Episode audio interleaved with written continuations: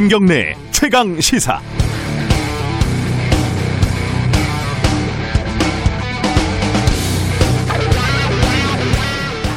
어제 코스피가 2,800을 넘어서서 사상 최고치를 기록을 했다고 합니다. 코로나로 다들 힘들다 힘들다 하는데 코스피 주가는 하늘을 찌르고 또 강남 아파트도 상승세를 멈추지 않고 있죠.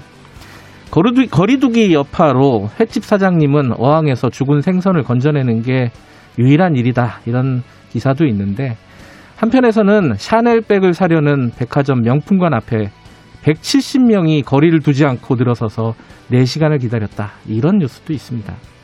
사상 최대로 돈이 풀렸다는데 내 주머니에는 없고 다 누구 주머니에 가 있는지 참 알 수가 없는 노릇입니다.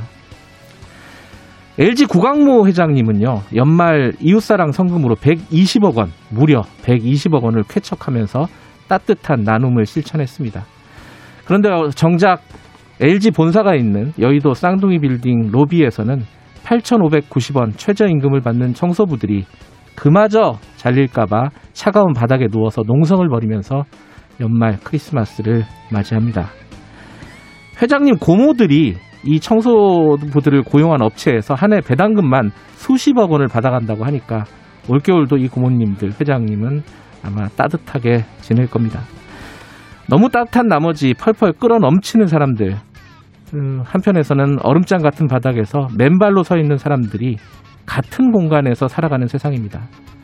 제가 조금만 더 어렸으면 이렇게 추운 사람들에게도 온기가 느껴지는 연말, 온누리에 축복이 내려가는 크리스마스가 되길 바란다 이런 말씀을 드리겠지만은 부질없는 일이라는 걸 아는지라 그러지는 못하겠습니다. 그저 하루라도 이틀이라도 세상 복잡한 일 잊고 편히 쉬시라 여러분에게 저 자신에게 이야기를 드리고 싶습니다. 12월 25일 성탄절 김경래의 최강 시사 시작합니다.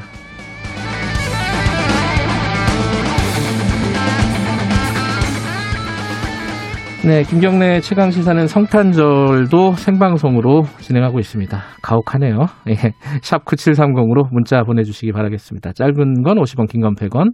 스마트폰 콩 이용하시거나 뭐 유튜브 같은 거 이용하시면은 무료로 참여하실 수 있습니다. 오늘 성탄절인데 어, 앞에 트리도 마련을 했고 생방송에 문자 보내주시거나 이렇게 의견 보내주신 분들 중에 25분 을 추첨을 해서 작은 선물을 좀 드리겠습니다. 지금 제가 쓰고 있는 건데 유튜브에서는 확인이 되실 겁니다. 이 김경래 최강 시사라고 어, 자그만하게 써 있는 마스크, 어, 하얀 마스크, 까만 마스크 이 세트를 드, 두 장씩 드리겠습니다. 아, 많이들 참여해 주시기 바라겠습니다. 아, 성탄절이라 작은 선물을 준비한 겁니다. 오늘 1부에서는요. 어, 성탄절 그리고 연휴잖아요. 그래도 3일이라도 어, 연휴 동안에 집에서 어떻게 지낼까 이 얘기를 좀 해보겠습니다. 영화 추천 전문가와 함께 영화 평론가 허남웅 영화 평론가와 함께 슬기로운 집콕 생활을 위한 시네마 가이드 어, 준비했고요.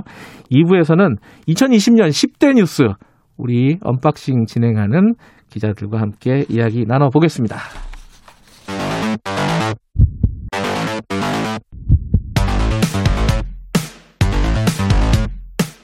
오늘 아침 가장 뜨거운 뉴스 뉴스 unboxing 네, 성탄절 뉴스 unboxing 민동기 기자 나와 있습니다. 안녕하세요. 안녕하십니까. 어, 성탄절 다른 방송도 다 생방송 하나요? 모르겠네. 녹음으로 그죠? 대부분, 대부분 녹음하죠. 야, 대단한 제작진입니다. 예, 제작진들 대단합니다. KBS도 대단합니다.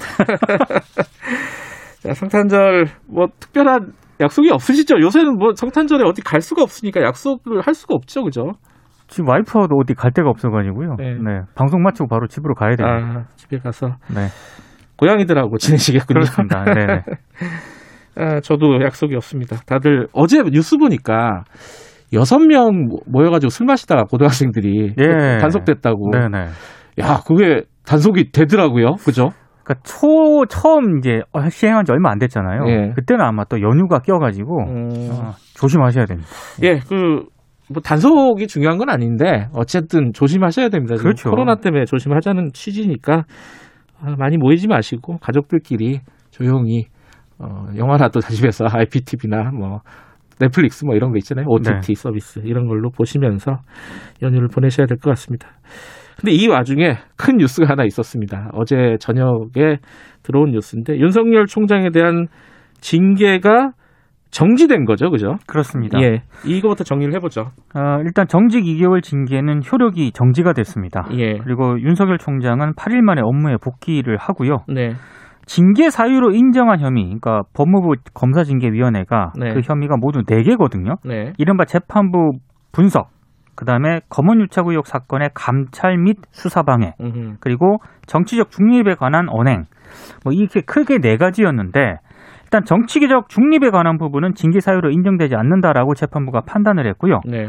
그리고 이 주요 사건 재판부 분석 문건의 작성 배포는 매우 부적절하지만 추가 소명 자료가 필요하다 이렇게 판단을 그러니까 했습니다. 가, 이번에 이제 가처분 성격이 있는 이런 집행정지 소송이 아니라 그렇죠. 본안 소송에서 본안 소송에서 예. 이거는 소명이 필요하다 네. 이렇게 판단을 한좀더거 따져보자. 그렇습니다. 예. 그리고 채널 A 사건에 대한 감찰하고 수사 방해는 이건 다툼의 여지가 있기 때문에 이것 음. 역시 본안 재판에서 충분한 심리가 이루어져야 한다 이렇게 어제 판단을 했습니다. 에, 그러면 윤석, 윤석열 총장은 어, 내일부터 아, 연휴 끝나면 출근하나요? 어떻게 되나요? 오늘 하- 오후 1시 업무에 복귀한다고 합니다. 부지런합니다. 이분도 대단하시네요. 굉장히 부지런하고요. 아, 오늘 출근합니까? 그래서 예. 업무 보고 받을 예정이라고 하고요. 예. 내일 오후에도 출근해가지고요. 간부들로부터 관련 업무 보고를 받고 또 처리를 하기로 했습니다. 네. 대단하신 분이. 어, 근데 이게 어쨌든 법무부에서 진행한 징계가 법원에서 사실상 효력이 정지된 상황이기 때문에. 뭐 청와 어, 법- 추미애 장관도 입장이 곤란해진 거고 그걸 네. 제가한 청와대도 상당히 좀 곤혹스러운 상황이 아닐까 싶네요. 그러니까 추미애 장관 입장에서는 일단 직무정지 사건에 이어서 이번에 두 번이나 법원에서 정당성을 인정을 못 음, 그러네요. 받았거든요. 두 번째네요. 그래서 예. 무리한 징계를 했다라는 그런 비판이 나올 것으로 보이고요. 네. 청와대 같은 경우에는 어제 공식 입장이 없었습니다. 네. 기자단 공지를 통해서 일단 청와대 입장 발표는 없다라고 이때 얘기를 했는데 네. 내부적으로는 기각을 하지 않겠느냐 이런 판단을 했던 것 같아요. 그게 이제 정직, 그러니까 해임이나 면직이 아니라 그래서요. 정직 2개월이니까 기각할 거다 이런 시각들이 지금 일부 있었어요. 그죠? 그런 걸 음. 기대를 했던 것 같은데 네. 어찌됐든 지금 이게 지금 인용이 돼가지고요. 네. 청와대 입장에서도 굉장히 난감한 그런 상황이 됐는데 원래 네. 문재인 대통령 같은 경우만 하더라도 지난번에 정직 2개월 의결을 재가를 하면서 네. 검찰총장 징계, 징계를 둘러싼 혼란을 일단락 짓고 법무부와 검찰의 새로운 출발을 기대한다 이렇게 언급을 했거든요. 근데 지금 일단락 짓기가 굉장히 어려운 상황이 돼버렸습니다. 그럼 법원에서 일단락은 아니다. 그렇습니다. 어, 예. 새로운 출발 아니다. 아니다라고 한 예, 거죠. 지금 지금. 그래 버린 상황이 돼버린 거죠. 네. 자 이제 어, 앞으로가 문제인데 앞으로 어, 레임덕 얘기가 반드시 나올 거고 당연히 그죠. 아니, 오늘 언론들이 레임덕이라는 음. 단어를 꺼냈습니다. 예. 그 지금 검찰이 한참 수사 수사를 하고 있는 민감한 수사들이 좀 있지 않습니까? 그런 부분들은 어떻게 될까? 그러니까 상당수 언론은 어, 윤석열 총장이 어, 임기 한 1년 5개월 남긴 문재인 정권을 앞으로 굉장히 겨냥할 가능성이 크다라고 전망을 음. 하고 있고요. 막 방금 말씀하신 예. 월성원전 1호기 사건이라든가 예. 이런 것도 청와대를 정면으로 정조준할 것이다 이렇게 네. 전망을 하고 있는데 근데 조선일보 오늘 보도를 보면 네. 약간 다른 해석을 하기도 합니다. 어떤 해석이죠? 어찌됐든 윤석열 총장이 직무 복귀에 성공을 하긴 했는데 네. 상당한 부담을 본인도 안게 됐다. 왜냐하면 음, 결과적으로 문재인 대통령에게 정치적 타격을 준 모양새가 됐기 때문에 그렇죠. 예. 그래서 뭐윤 총장도 그 점을 의식해서 변호인을 통해 가지고요. 네. 자신은 한 번도 임명권자가 추진하는 검찰 개혁에 반대한 적이 없고 예. 대통령에게 맞서기 위해 소송을 제기한 게 아니다라는 그런 입장을 또 내놓기도 했습니다. 그러니까 추미애 장관도 검찰 개혁한다고 하고 그렇죠. 윤석열 총장도 검찰 개혁에 본인도 동- 검찰 개혁 동- 반대한 적 동의한다고 하고. 예. 그런데 이런 싸움이 벌어지는 거고 아 어떻게 될지 앞으로 좀 복잡하게 돌아갈 것 같습니다. 아, 하지만 오늘과 내일과 모레까지는 저는 아무 생각을 안 하렵니다. 그게 좋은 것 같습니다. 네. 자, 이게 이거보다 사실 더 큰 문제는 코로나죠. 코로나인데 지금 좀 반가운 소식이 들어왔어요 어제. 어, 추가적으로 백신 확보를 했다 이런 뉴스가 있었죠. 그러니까 얀센 화이자와 구매 계약을 체결을 완료를 해가지고요. 네. 1,600만 명분을 음. 확보했다고 정부가 밝혔습니다. 네. 그러니까 아스트라제네카랑 이렇게 합치면 2,600만 명분의 코로나19 백신을 확보했다는 그런 얘기인데요. 네. 이 확보 물량은 내년 2, 3월쯤에 아스트라제네카 백신을 시작으로 순차적으로 국내에 들어올 것으로 보입니다. 그 정부가 얘기 애초 얘기했던 게 4,400만 분- 명분인데 그렇죠. 2,600만 명이 지금 확보가 된 거고 네. 어, 앞으로 뭐 그 코백스 그쪽에서 1,000만 명더 예, 들어오니까요. 들어오고 모더나랑 또 해가지고 네. 그 정도 수준에 그렇죠. 들어오면은 대략 목표했던 것들은 채워진다. 채워진다는 그런 얘기죠. 근데 이제 문제는 시기가 약간 좀 어, 불명확한 것 같아요. 어제 얘기를 들어보니까. 그러니까 어제 그 방역 당국에서 정례 브리핑을 하면서요. 예. 아스트라제네카가 이르면 내년 1분기에 공급이 되고 나면은 네. 예방 접종 시행 계획에 따라서 최대한 빠른 시일 내에 접종이 가능하도록 사전 준비를 하고 있다 이렇게 음, 입장을 밝혔는데 예. 일단 1분기부터는 접종이 가능하다 이렇게 설명을 하고는 있습니다. 예. 근데 일단 변수가 좀 많은 것 같아요. 일단 음. 방역 당국 입장에서도 특히 그렇죠. 얀센 같은 경우에는 아직 3상 임상 실험을 끝내지 못한 그런 상태거든요. 음, 그렇군요. 예, 그래서 이게 지금 어떻게 될지도 모르는 그런 상태인데다가 계약서를 쓴 대로 과연 백신이 제대로 들어올 그러니까요. 것이냐. 지금 수요가 공급보다 많기 때문에 그렇죠. 공급에 차질이 생길 거다라는 우려들이 많잖아요. 그죠? 그 부분도 정부가 굉장히 모니터를 음. 잘 해야 될 것 같습니다. 한 가지 또 반가운 소식 중에 하나는 FDA가 아스트라제네카는 승인을 미뤘는데 영국에서는 좀 승인된다는 뉴스가 있어요. 네. 이게 성탄절 직후에 사용 승인을 할 것으로 일단 영국 언론들이 음. 보도를 하고 있고요. 예. 특히 영국에 이어서 인도도 이르면 다음 주에 네. 이 아스트라제네카 백신의 긴급 사용을 또 승인할 예정인 것으로 지금 보도가 되고 있습니다. 어, 또 하나 뉴스가 이건 좀 비극적인 뉴스인데 그 외국인 노동자가 비닐하우스에서 잠을 자다가 숨진 사건이 있었잖아요. 네. 근데 이게 이제 뭐 사인을 보니까 간경화라는데 그래도 어쨌든 비닐하우스에 산다는 것 자체는 큰 문제가 아닌가 싶어요. 그죠? 그래서 음. 노동부가 음. 비닐하우스는 원래 숙소를 제공해서는 안 된다라는 당연히 그런. 입장이었는데 네. 원래 비닐하우스 안에 가건물을 설치하면은 기숙사 사용이 가능하다 이런, 이런 입장을 밝혔거든요. 아, 그래요. 그래서 거기를 쓰는구나. 그렇습니다. 예. 근데 이제 이 사건이 터지고 난 뒤에 노동부가 음. 입장을 변경을 했습니다. 예. 이 노동자가 원하면은 사업장 변경은 해줄 수 있다. 그리고 음. 조사를 실시해서 만약에 문제 사업장에 시정 명령을 하고 이행하지 않으면은 고용 허가를 취소하겠다라고 입장을 밝혔습니다. 어, 저희들이 이 문제에 대해서는 월요일 날 좀 자세히 다룰 예정입니다. 네. 자, 어, 뉴스 unboxing 여기까지 하고 민동기 기자랑은 저희들이 8시에 다시 만나서 10대 뉴스를 아, 올해 10대 뉴스는 뉴스가 너무 많아가지고 고르기도 힘들었을 것 같아요. 100대 뉴스 해야 된다는 얘기가 나오더라고요. 100대 뉴스는 뭐 하루 종일 해야겠네요. 자, 8시에 다시 뵙겠습니다. 고맙습니다. 고맙습니다. 김경래 최강 시사 듣고 계시고요. 지금 시각은 7시 33분입니다. 최강 시사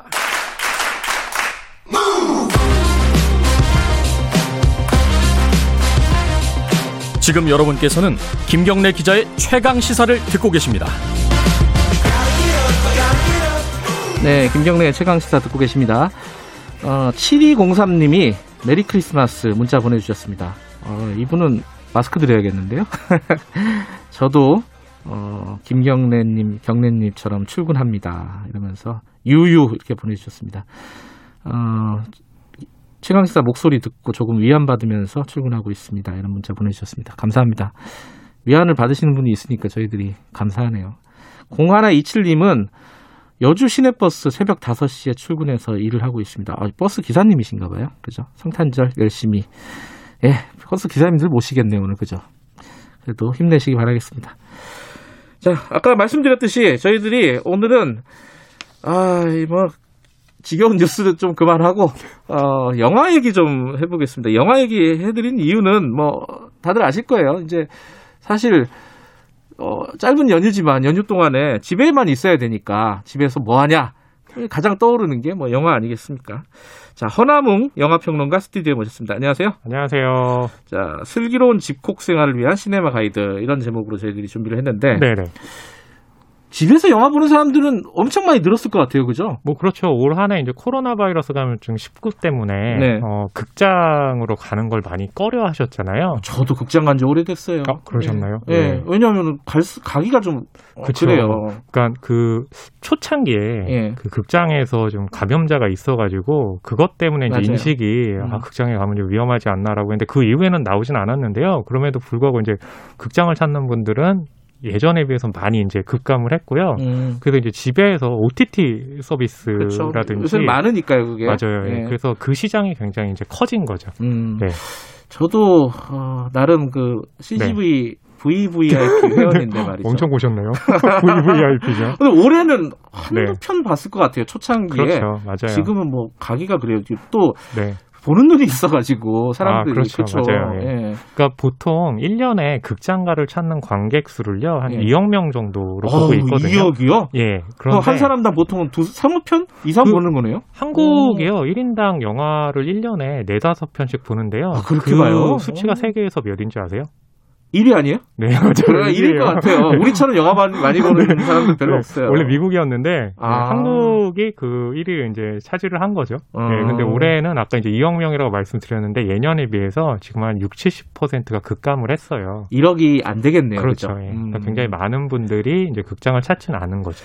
어, 오늘 뭐 연휴 동안에 네. 좀 볼만한 가족끼리 볼만한 혹은 네. 또 이제 혼자 볼 예, 만한. 혼자 볼만한 아 혼자 볼만한 영화가 더 기대가 되는데요. 그렇죠. 저도 뭐 혼자 보는 입장이라서 아, 아, 그리고 또 뭐 저기 네. 애들이 없, 고 이제 커플만 있는 그 아, 네. 부부만 있는 맞아요. 사람들이 볼만한 영화 뭐 그렇죠. 이런 것들 한번 소개를 받아볼 건데 네네. 그 전에 네. 이 영화가 어, 관객이 아무리 없었어도 한번 네. 그건 좀 궁금하더라고요. 올해 네. 제일 많이 본 영화 네. 옛날 같은 뭐 보통 천만 영화가 막 서너 개씩 나오잖아요. 뭐 보통 그렇죠. 올해는 뭐였어요 영화가? 올해 1위는요. 네. 남산의 부장들이거든요. 그게 올해 영화였어요? 네, 올해 야, 영화인데요. 진짜 옛날 영화 같은데. 부장들이 어. 1위를 한 이유는 뭐냐면 이제 400만이 넘었거든요. 아, 이 와중에 400만이 넘었군요. 근데 그게 코로나 그 19 이전에 개봉을 아, 해가지고 완전 초반기에 예, 예. 그때는 이제 겨울 시즌이었거든요. 예. 그러니까 이제 400만이 넘는 이제 수치로 음. 갔고 코로나 이후에 이제 가장 잘 된 영화는 뭐예요? 다만 악에서 구하소서. 아 이정재 씨 나온 네, 거. 황정민 아, 배우 나오고 예. 그 작품 역시도 이제 400만이 넘었거든요. 근데 예. 그 시기는 또 뭐였냐면 여름 시기였고 예. 5월에 어, 또 코로나 감염자가 많아져서 위기 아니냐 했는데 그거 이제 극복하고 아. 어느 정도 좀 시장이 좀 괜찮아질. 때. 네, 음. 그때 했던 거죠. 그래서 올해 1, 2, 3위가요. 네. 아까 말씀드린 남산의 부장들, 다만악에서 구하소서, 그리고 음. 이제 반도. 아 반도 네. 그 저기 좀비 영화죠. 맞아요. 예. 어, 그게- 그것도 3위예요. 네, 그렇게 해서 이제 400만 을 넘은 그런 수치인 건데 아마 그 다만악에서 구하소서와 반도 같은 경우는 예. 예년이었다면 좀 더 들지 않았을까. 음. 예, 그런 좀 생각이 들긴 합니다. 기생충은 올해 영화 아닌가요? 어, 네, 기생충은요. 예. 어, 작년 영화예요. 아 그렇구나. 올해 상을 받은 거구나. 아카데미에서 예. 상을 받아서 그러니까 올 아. 한국 영화계를 한 그 문장으로 정리하자면 뭐냐면 환호로 시작해서 비명으로 끝났다. 아, 네, 그렇구나. 왜냐하면 이제 아카데미에서 기생충이 2월에 음. 그 사관왕을 차지했잖아요. 예. 그리고 나서 그 다음 주부터 이제 코로나 영향을 받기 시작을 한 거예요.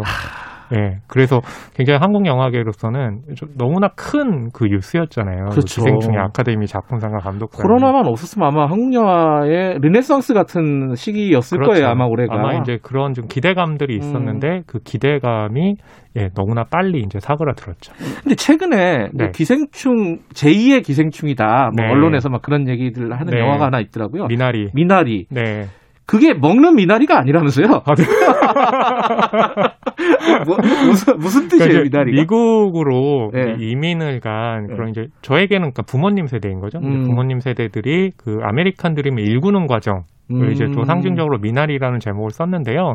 미나리가 지금 이 미국의 어떤 주요한 상들에서 네. 뭐 연기상도 그렇고 감독상도 그렇고 그래서 많은 분들이 아카데미에서 또뭐 제2의 기생충이 되는 거 아니냐라는 음. 이제 그 예상들을 하시는데 이틀 전에요. 그 골든글러브 어. 시상식이라고 예. 아카데미 전초전으로 불리잖아요. 근데 미나리가 어, 외국어 영화상 후보에 올랐어요. 아 그래요? 그러면서 지금 논란이 일고 있거든요. 왜 논란이? 왜냐하면 거기 그 미국 과 관련한 영화이고 아메리칸 네. 드림은 당연히 미국 영화인데 거기 한국어가 굉장히 많이 나오거든요. 예. 그러니까 한국어가 나온다는 이유만으로 아. 외국어 영화상 후보로 올라갔기 때문에 미국 영화다 이런 그렇죠. 논란이군요. 그러니까 미국 음. 영화로 만들어졌는데 미국 음. 영화가 아니다라고 해서 이제 많은 지금 논란이 되고 있는 거죠. 이거는 아직 국내 개봉 안 했죠. 국내 개봉이요. 제 생각에는 네. 그 아카데미 예. 후광이라고 하죠. 그러니까 아카데미 후보에 오르거나 상을 올랐을 때 아무래도 이제 그 관심들이 음. 많이 올라가잖아요. 그래서 그 정도 시기를 보고 있지 않을까라고 음. 생각을 하는데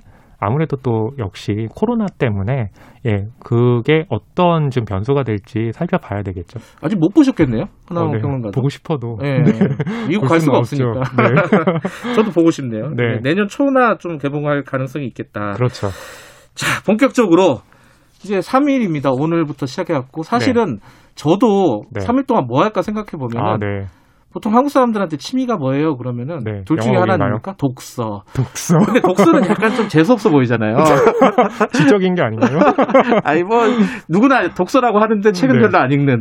근데 영화라고 얘기하시는 분들은 실제 네. 영화 많이 보는 분들이 많아요. 맞아요. 그죠? 그러니까 음. 한국 그 관객분들이 영화를 많이 보기도 하고요. 예. 그리고 또 그 극장에서 이제 영화를 보는 관객도 많으니까요. 그러니까 예. 그만큼 이제 그 영화나 어, 또 드라마에 굉장히 좀 친화적이라고 볼 수 있죠. 음, 청취자분 중에 K7880님이 네. 어, 아이들 덕분에 나홀로 집에 원투 어, 정주행했습니다. 이런 문자 보내주셨는데 뭐 나홀로 집에야 이 지금 시즌에 거의 고전 같은 작품이죠. 아 그러네요. 네. 어, 나 혼자 산다랑 좀 비슷한 느낌인데 어, 이게, 네. 이게 3까지 있잖아요. 그죠? 그렇죠. 한 편까지 나왔죠. 우리 애도 엄청 좋아해요. 그러니까 크리스마스 추천 영화 보- 보통 네. 그러면 이제 나홀로 집에라든가 몇 가지 있죠. 예, 뭐 네. 러브 액츄얼리. 예, 그 크리스마스를 진짜 겨냥한 그렇죠. 영화들 이런 것들 맞아요. 많이 추천해 주시죠. 보통. 그래서 오늘은 그 영화들은 다 피했습니다. 아, 다 피하고. 네. 자, 어, 첫 번째 영화 네. 이게 시간이 허락을 못 할 테니까 네. 말씀하실 때 짧게 짧게 아니 할까요? 그 가장 추천하고 싶은 아, 순서로 네, 해주세요. 알겠습니다, 그래야지 알겠습니다. 뒤에 건 안 해도 되니까. 네, 알겠습니다. 제일 추천하고 싶은 영화 어떤 겁니까? 아, 퀸스 갬빗 이라는 작품입니다. 그 드라마잖아요, 그죠? 네, 어, 드라마고 OTT 이제 네. 서비스 되고 있거든요. 네. 근데 이 퀸스 갬빗이요. 그러니까 그 OTT 서비스가 90개국 넘게 서비스를 하고 있어요. 음, 네, 그 퀸스- 넷플릭스잖아요, 그죠? 그렇죠. 아, 네. 넷플릭스 얘기해도 얘기해도. 되죠. 아, 네, 네. 알겠습니다. 뭐, 네, 그 OTT라고 해봤자 넷플릭스, 왓챠, 네, 뭐 애플 TV 보시는 분들이 있을라나? 그렇게 많지는 않죠. 그죠. 어쨌든 네. 뭐 그게 제일 큰 네, 그 넷플릭스에서 OTT 인데. 이제 90개국 넘게 서비스가 네. 되는데 이 퀸스 갬빗이요. 63개국에서 1위를 했어요. 어 그래요? 그리고- 그렇게 흥행에 네. 성공했어요? 그리고 오. 퀸스 갬빗을 서비스한 지 한 달 만에요. 거의 6천만이 넘는 와. 예, 시청자들이 관람을 했거든요.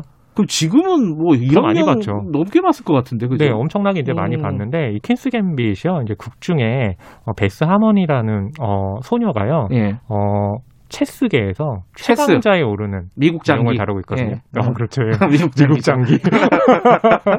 그러니까 체스를 다룬 영화다. 네, 체스를 다룬 영화인데요. 예. 그래서 이제 많은 분들이 퀸스 갬빗을 제가 주변에 추천하면 야, 넌 체스 몰라라고 하는데 그렇죠. 체스를 잘 몰라도 볼 수 있는 내용. 보니까 음. 요즘에요. 최근에는 그 여성이 주인공인 작품 또 여성 서사에 대한 요구가 굉장히 많잖아요. 음. 이 퀸스 갬빗 제목에서부터 이미 이제 퀸스 갬빗이잖아요. 갬빗이 뭐예요? 그러니까 퀸스 갬빗이요. 예. 체스에서요. 그 폰이라고 하죠. 일종의 이제 장기로 치면 졸인데요. 아 졸. 예. 예, 졸을 좀 희생시켜서 더 좋은 수로 이제 바라는 아 네, 그런 전략인데 체스 영어군요. 그렇죠. 예. 체스 용어보다는 갬빗이 예. 전략이나 이제 수라는 얘기가 아. 되잖아요. 그러니까 뭐냐면 퀸스 갬빗, 여왕의 수. 그러니까 어. 이제 극 중에 이 주인공이 어떻게 어, 체스계의 여왕이 되느냐라는 아. 이제 내용을 담고 있는 그런 제목인 거죠. 음. 네, 저도 이거 봤어요. 봤는데 네, 네. 요 요거 청불 청소년 관람 불가는 아니죠 이게? 어, 네 아니에요. 아, 아니죠.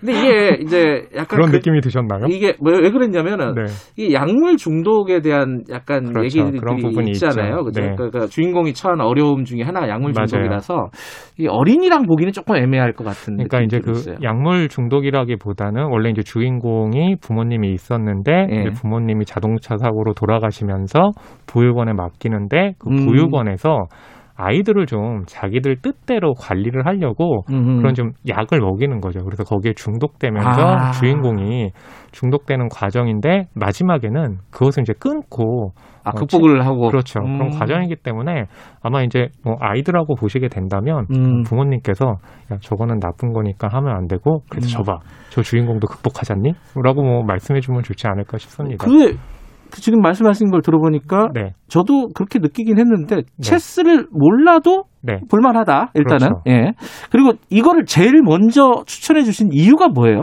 어, 뭐냐 하면 아까 말씀드린 대로 이제 여성 서사라는 예. 말씀도 이제 드렸잖아요. 그러니까 최근에요. 영화계도 그렇고 드라마 쪽도 그렇고 항상 그 최근의 트렌드를 반영하기 마련이에요. 예. 네, 그렇기 때문에 최근에 어떤 그 관심들을 가지고 영화와 드라마가 만들어지느냐에 음. 대한 부분이 첫 번째 있고 그리고 또 하나 이제 주인공이요.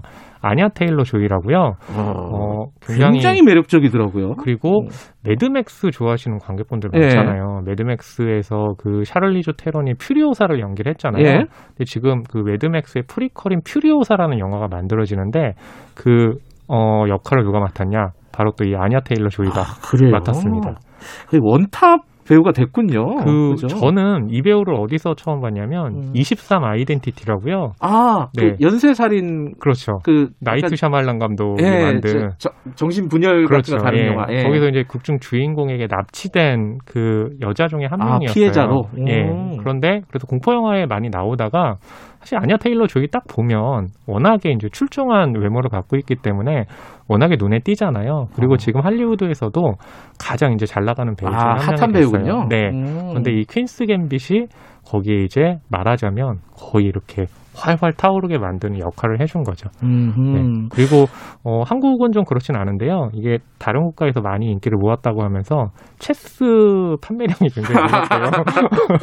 체스 둘 줄 아세요 어, 혹시? 저 체스 되게 좋아해요. 어, 진짜요? 네, 그래서 오호. 이 킹스 갬빗을 처음에 본 이유는 어 체스야? 그럼 어. 어떤 식으로 수를 두나 보자라고 했는데 아무래도 많은 그 시청자가 보기 위해서는 체스의 수를 어렵게 그게 녹아내면은 아무래도 관심도가 음. 떨어지잖아요. 그렇죠. 네, 한국에서 바둑을 다룬 영화들 보면은 네.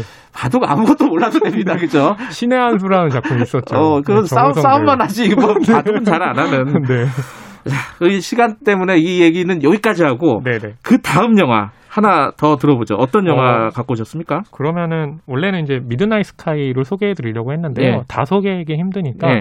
이번엔 삼진그룹 영어 토익반. 아, 한국 네, 영화? 어떨까 합니다. 네. 아, 그거는 왜 추천하시는 거예요? 어, 삼진그룹 영어 토익반이요. 제가 봤을 때, 그러니까 대중 영화에서 올해 가장 좀 뛰어난 성적을 얻을 수 있는 작품이었는데 음. 이 작품 역시도 코로나 때문에 코로나 때문에. 극장에서 많이 찾지 음. 못했어요. 예, 그래서 좀 소개해주고 싶은 마음이 있어가지고 삼진그룹. 영어 토익반. 네. 어, 영어 공부를 하는 주인공들의 얘기인가요? 어, 네 그렇긴 하죠. 아, 그렇긴 해요, 또? 뭐냐면 그 대기업이 이제 배경인데요. 예. 거기에 이제 극중 주인공 세 명이 어 이선 배우, 고화성 배우, 이제 박혜수 배우인데 네. 굉장히 뛰어난 인물들인데요. 이 회사에 8년 차가 됐는데 아직도 그 대리 그 진급을 못 승진을 했어요. 못해요. 왜, 왜요? 왜냐하면 상고 출신이라는 이유로. 아. 그래서 회사에서요 그런 공고가 떠요. 그 토익을 보는데 600점이 넘으면 어, 대리로 승진시켜준다. 근데 아하. 토익을 해봤더니 잘 안 되는 거예요. 무슨 일이 벌어지냐면 이 음. 회사의 공장에서 그 페놀 있잖아요. 폐유를 낙동강에 흘려보내는 오. 거를 이제 목격을 하게 돼요. 어, 약간 사회적인 내용이 그렇죠. 들어가 있는 거네요. 그러니까 이 음. 삼진그룹 영어 토익반이요. 예. 영어 토익이라는 부분에 처음에는 예고는 방점을 찍었잖아요. 예. 뭐냐 하면 처음부터 이게 그 회사의 내부 비리를 고발하는 내용이다.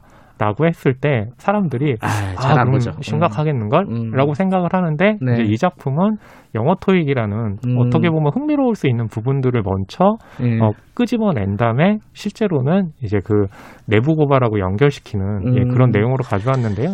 어, 이런 부분들이 이제 배경이 1990년대와 아, 90년대예요, 이거? 예, 음. 그 배치가 돼 있어요. 예, 그러니까 아마 또 그 90년대를 어, 젊은 세대를 보냈던 분들에게는 또 음흠. 당시의 향수를 일으키는 부분도 있는 거죠. 알겠습니다. 지금 뭐 영화를 몇개 네. 더 소개해 드리는 게 청취자분들한테 좋을 것 같아 가지고. 네, 네. 자, 그 다음 영화는 어떤 겁니까? 네, 또 다음에 가져온 영화는요. 프리퀀시라는 작품을 프리퀀시. 가져왔어요. 네. 이건 못 들어본 영화네요. 예, 할리우드 영화고요. 예. 예, 2000년에 나왔던 작품인데요. 1969년에 있는 아버지와 1999년에 있는 아들이 어, 햄이라고 그러죠. 그 아, 무선 통신기.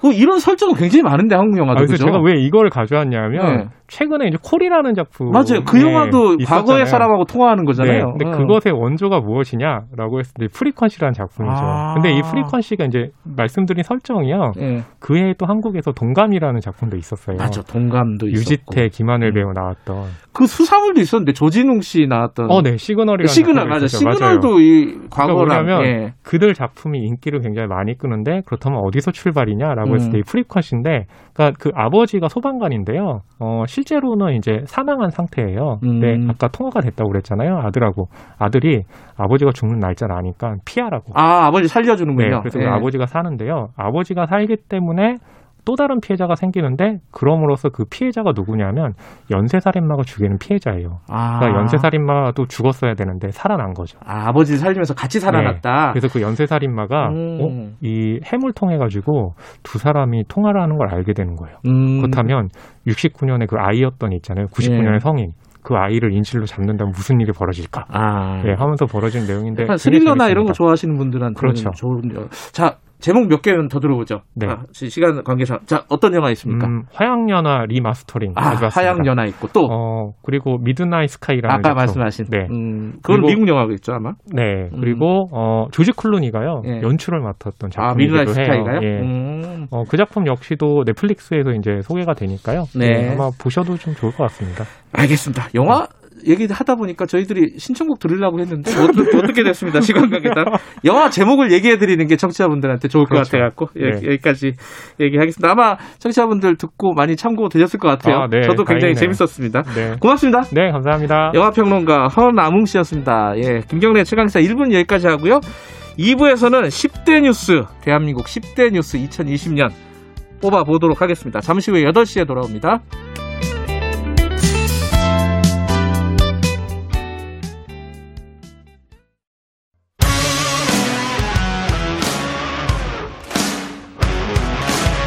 뉴스타파 기자 김경래 최강 시사.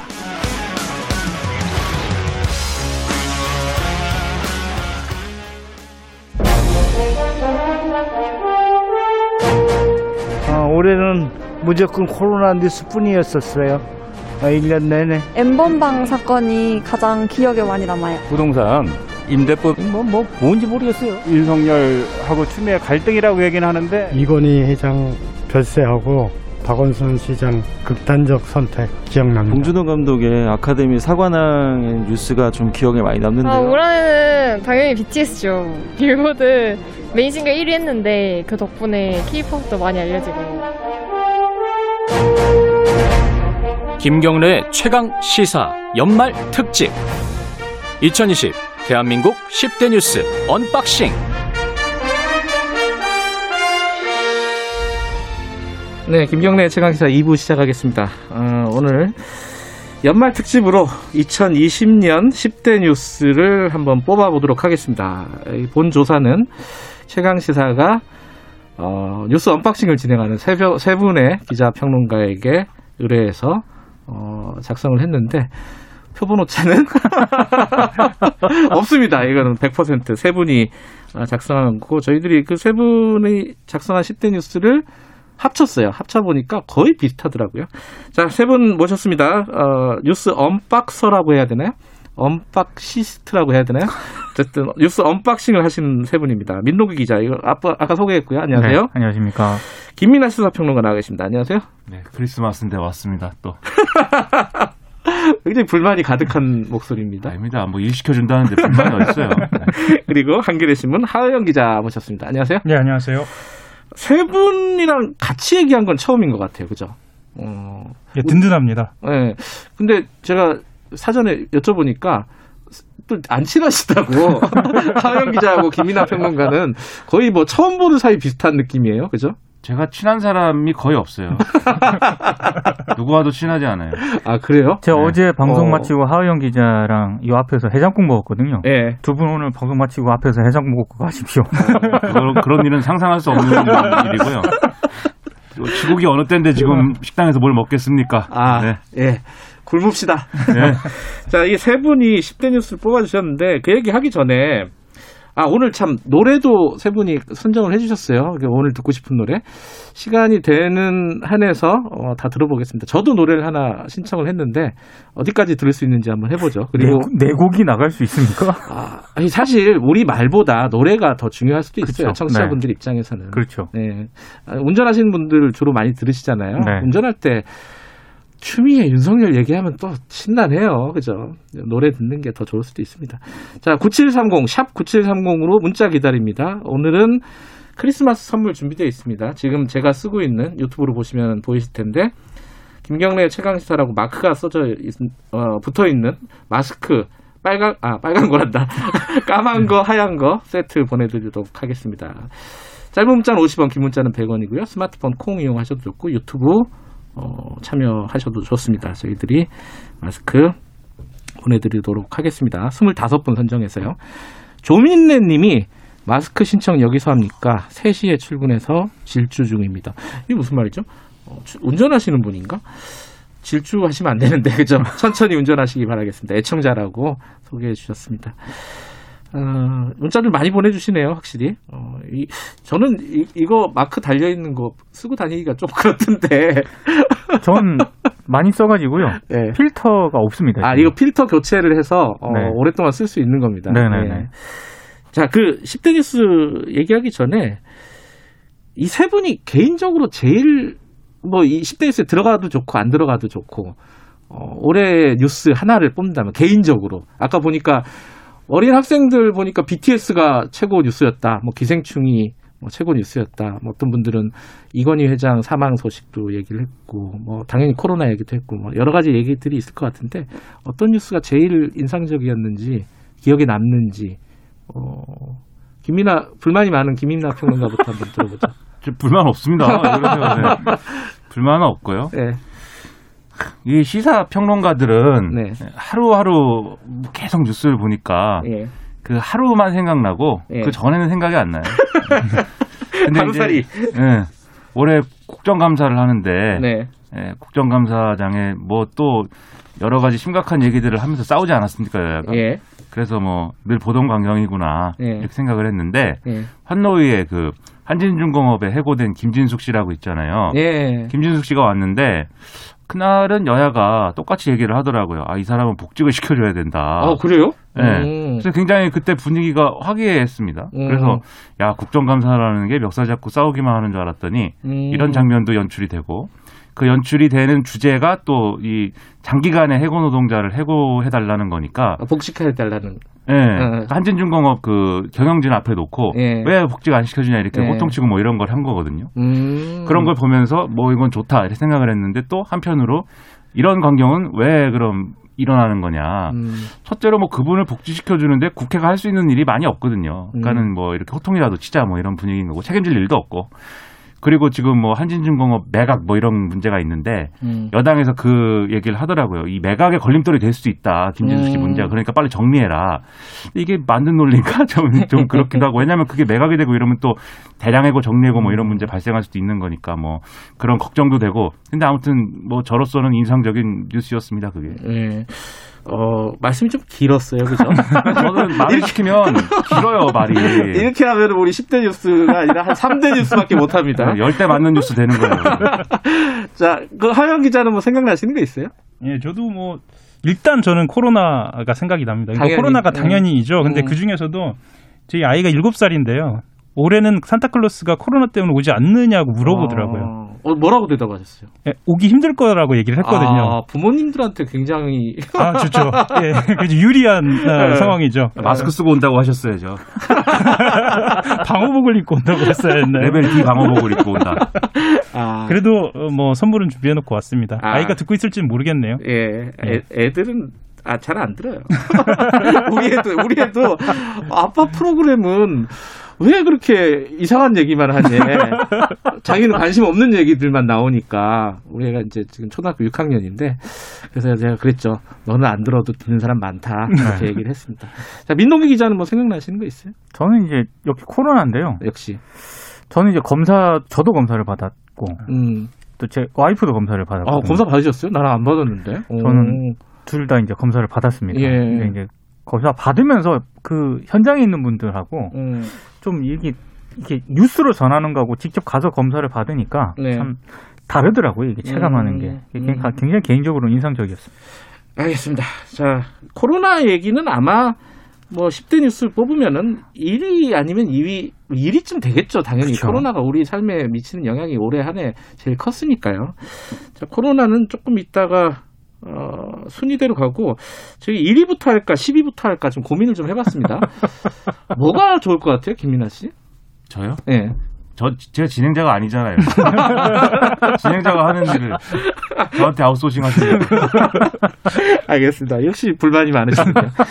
어, 제 마음대로 해보겠습니다. 그러면 노래 하나 듣고 시작해 보죠. 어, 아마 청취자분들도 크리스마스인데 이렇게 뉴스만 얘기하는 것도 좀 힘드실 거예요. 듣기가. 어, 이정숙 님이 마스크를 네 명이 쓰고 있어서 사형제 같다라는 악담을 해주셨습니다. 자 노래는 어, 김민아 평론가가 신청한 노래입니다. 위저의 아프리카? 이게 무슨 노래 왜 신청했어요 이거? 뭐 이, 추우니까. 네. 아 추우니까 아프리카예요? 근데 이제 이것도 얘기하면 말이 길어서 아, 짧게 짧게. 토토예요 원래 토토의 아프리카인데 맞아요. 네. 위저가 커버를 했는데 네. 이게 이제 그 미국의 어떤 소녀가 음. 커버를 해달라고 트위터에서 엄청나게 mention을 보내고 하여튼 trolling을 했어요 엄청나게 아. 어, 어. 근데 이 보통 그러면 가수들이 무시할 거 아닙니까 네. 해줬습니다 어 미담이네요. 네, 네. 그래서 그러한 좋은 얘기를 하기 위해 네, 네. 했습니다 알겠습니다. 그 위저 아프리카 들을 수 있나요? 예, 이거 듣고 10대 뉴스 시작 하도록 하겠습니다. 네, 위저의 아프리카 듣고 왔습니다. 자, 10대 뉴스 한번 시작해 보죠. 어, 밑에서부터 올라가겠습니다. 제 맘대로. 자, 10위를 세 분 걸 취합을 해보니까 BTS 기생충. 어, 이게, 이게 하나로 안 하고 이게 두 개를 묶어가지고 문학의 한류 뭐 이런 뜻으로 아마 제작진이 잡은 것 같아요. BTS와 기생충. 어, 문학의 뉴스 중에 이제 제일 큰 뉴스일 것 같아요. 이거 뽑으신 분이 누구예요? 다 꼽지 않았나요? 아, 다 예. 뽑았어요? 어. 저는 아닌데요 아, 아니에요? 저는 문학에는 관심이 없는 거죠 아, 그 김민아 평론가는 조용히 계시고. 아, 그런 거예요? 아. 하영, 하영 기자는 이, 이 뉴스가 왜 중요하다고 보세요? 특히나 그 BTS 같은 경우에는 단순히 그 BTS 빌보드 차트만이 아니라 음. 빅히트가 상장을 하면서 네. 경제계에도 막대한 영향을 줬기 때문에 10대 뉴스에 들어가야 하지 않을까 라는 음. 생각을 했습니다. 오히려 그 주식하는 분들은 BTS 노래 하나도 몰라도 주식에는 관심이 알아서 빅히트는 알고 있는 뭐 그런 상황까지 왔으니까요. 기생충 때는 뭐 모나미 이런 주식들이 많이 올랐었는데 그 뒤에 이제 코로나 때문에 그죠? 예, 영화계 자체가 굉장히 힘들어진 상황이 돼버렸습니다. 어, 빨리빨리 올라가 보죠. 9위는 어, 미국 대선을 뽑았는데 바이든이라고 써놨더라고요. 근데 바이든보다 트럼프가 퇴장한 게 더 뉴스 아니에요, 이거? 어떻게 보십니까? 아니 아직도? 퇴장은 안 했어요 아직도 퇴장 안 그래서 했나요? 네. 그래서 저는 저기 저 제작진에게 줄 때요 네. 트럼프 가고 바이든 온다 아 이렇게 보내줬습니다. 아, 그거는 뭐 사실은 바이든 시대는 아직 오지 않았습니다. 아직 안 왔다. 아직 안 왔습니다. 시작은 했죠. 그죠? 시작은 했죠. 음. 네. 지금 그럼 언제 바뀌는 거예요? 실제로? 그걸 모르겠네. 잘 모르겠습니다. 근데 이제 1월 달에 1월 달에 이제 실질적으로 바뀌게 될 것이고 음. 그때까지 뭐 트럼프는 계속해서 뭐 지금 하는 대로 이것은 잘못된 선거이다를 주장하겠지만 음. 결국은 지금 공화당 내 주요한 인사들도 이건 받아들여야 된다라고 분위기가 바뀌고 있기 때문에 네. 지금 뭐 어쩔 수 없는 거죠. 나가야 되는 거죠. 근데 나가기 전에 무슨 짓을 할 것이냐에 대해서 이제 사람들이 불안해하고 있고 뭐 그런 국면인 겁니다. 바이든이 되면은 많은 게 바뀔까요? 어떤 어떻게 생각하세요? 저는 특히 한반도 문제에서는 크게 바뀌는 건 없다고 봐요. 한반도 문제에 한해서는 네, 음. 대외 정책이라든가 미국의 대외 정책이라든가 이런 거는 많이 바뀌겠지만 음. 우리 문제와 국한시켜 봤을 때는 크게 뭐 달라지는 건 없지 않나 싶습니다. 그 오히려 예를 들면 트럼프 시대에는 트럼프의 즉흥성이 있고 음. 그다음에 이 어쨌든 이해관계잖아요. 네. 이 북한하고의 하는 사고 방식이. 네. 그래서 북한하고 뭘 하든 어쨌든 협상을 해서 합의를 하면 끝나는 문제로 트럼프는 인식을 하는 건데 네. 바이든 행정부는 어쨌든 과거 오바마 정권에서 그리고 그 전 정권에서 북한 문제를 다뤄왔던 전문가들의 입김이 상당히 세지지 않겠습니까? 네. 그럴 경우에는 이제 그런 이제 합의를 통해서 해결하는 뭐 이런 모델이라기보다는 뭔가 북한을 변화시켜야 되는 이런 거에 가까운 모델로 이제 갈 것인데 그럴 경우에 이 북한 문제를 잘 풀 수 있을까 이런 것들은 의문이기도 하고 그리고 바이든 행정부가 대외 정책이라고 하면 첫 번째로는 어쨌든 이란 문제부터 얘기를 하기 시작할 거거든요. 네. 북한은 이제 후순위로 가야 할 확률이 높고 네. 지금 한참 무슨 뭐 우리가 대북 전단법 통과시킨 거에 대해서 미국 사람들이 불만을 막 얘기하잖아요. 네. 이게 후순위가 될 것 같아요. 북한 문제는. 음. 그러면 우리 입장에서는 뭐 바이든 행정부가 좀 더 이제 뭐 안 좋다 이렇게 생각을 할 여지가 있겠죠. 근데 미국 사람들 입장에서는 속이 좀 시원한 면이 많지 않겠습니까? 트럼프가 너무 무리한 일을 많이 했는데 그게 어쨌든 뭔가 정상화되는 것 같다 이런 기분도 있을 텐데 그러다 보니까 또 바이든을 지지한 그 불만 많은 세력들이 있잖아요. 네. 그 세력들이 이제 또 불만족하고 있- 있어가지고 미국의 혼란은 안 끝날 것 같습니다. 음. 근데 저는 그 바이든이 되고 뭐 한 가지 기대라고 할까 바람은 이 기후 위기에 대해서 미국이 좀 전향적인 네. 정책이나 입장을 좀 가졌으면 좋겠다. 그럴 거로 예상은 되는데 그게 어느 정도 강도일지가 좀 걱정이긴 하죠. 음. 그러니까 그런 의미에서 그 대안적 진실 있잖아요. 거짓인데 그것이 진실이라고 이야기하는 음. 그런 것이 좀 정상화되는 의미는 분명히 있는 것 같습니다. 그러니까 기후 위기가 있는데 없다라는 그런 논리를 계속 주장하면서 그것이 사실인 것처럼 이야기하는 예, 그런 측면에서 좀 기후 위기는 좀 생각해 좀 기후, 되겠죠. 예. 기후 위기를 정말 기후 위기를 극복하려고 미국이 해야 되는데 예. 이 기후 위기를 극복하기 위해서가 아니라 남을 혼내주기 위해서 기후 위기라는 음. 의제를 활용하기 시작하면 뭐 우리도 사실 손해를 볼 수도 있어요. 그러니까 예. 사실 기후 위기는 중요하다라는 거 오히려 더 강하게 얘기를 해가지고 예. 기후 위기를 정말 극복할 수 있게 하는데 우리가 또 역할을 하면 좋은 거니까 김경래 최강 시사가 앞장서야죠.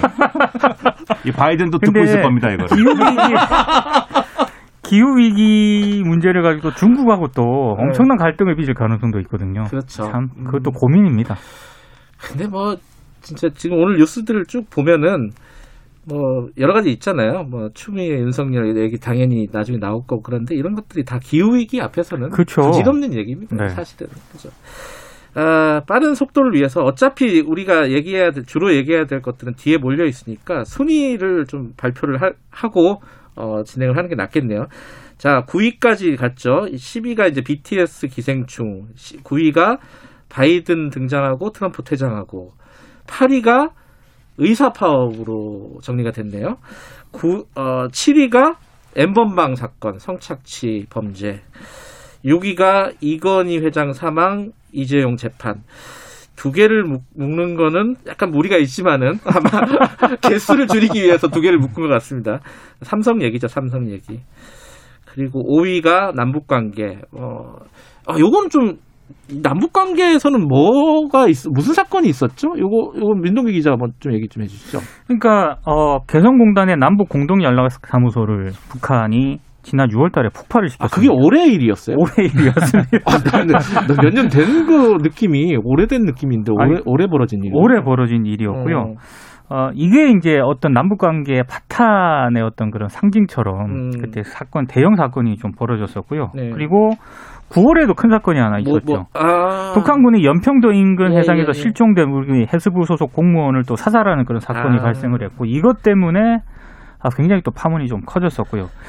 그래서 뭐 일단 북한에서 당시 이제 김정은 위원장이 불미스러운 일이 발생을 했고 커다란 실망감을 준 것에 대해서 대단히 미안하게 생각한다라고 사과하는 입장을 보이긴 했는데 네. 남북 관계 개선이라든가 이런 문제는 당분간은 굉장히 어렵지 않을까 이런 전망이 좀 나오기도 했습니다. 자, 어, 6516님이 저는 10대 뉴스에 어, NC가 창단 후 9년 만에 우승했다. 이게 들어가야 돼. NC 팬이신 모양이에요. 사실 저도 하나 넣은 게 있었는데 탈락을 했습니다. 뭐, 뭐예요? 손흥민. 아, 손흥민.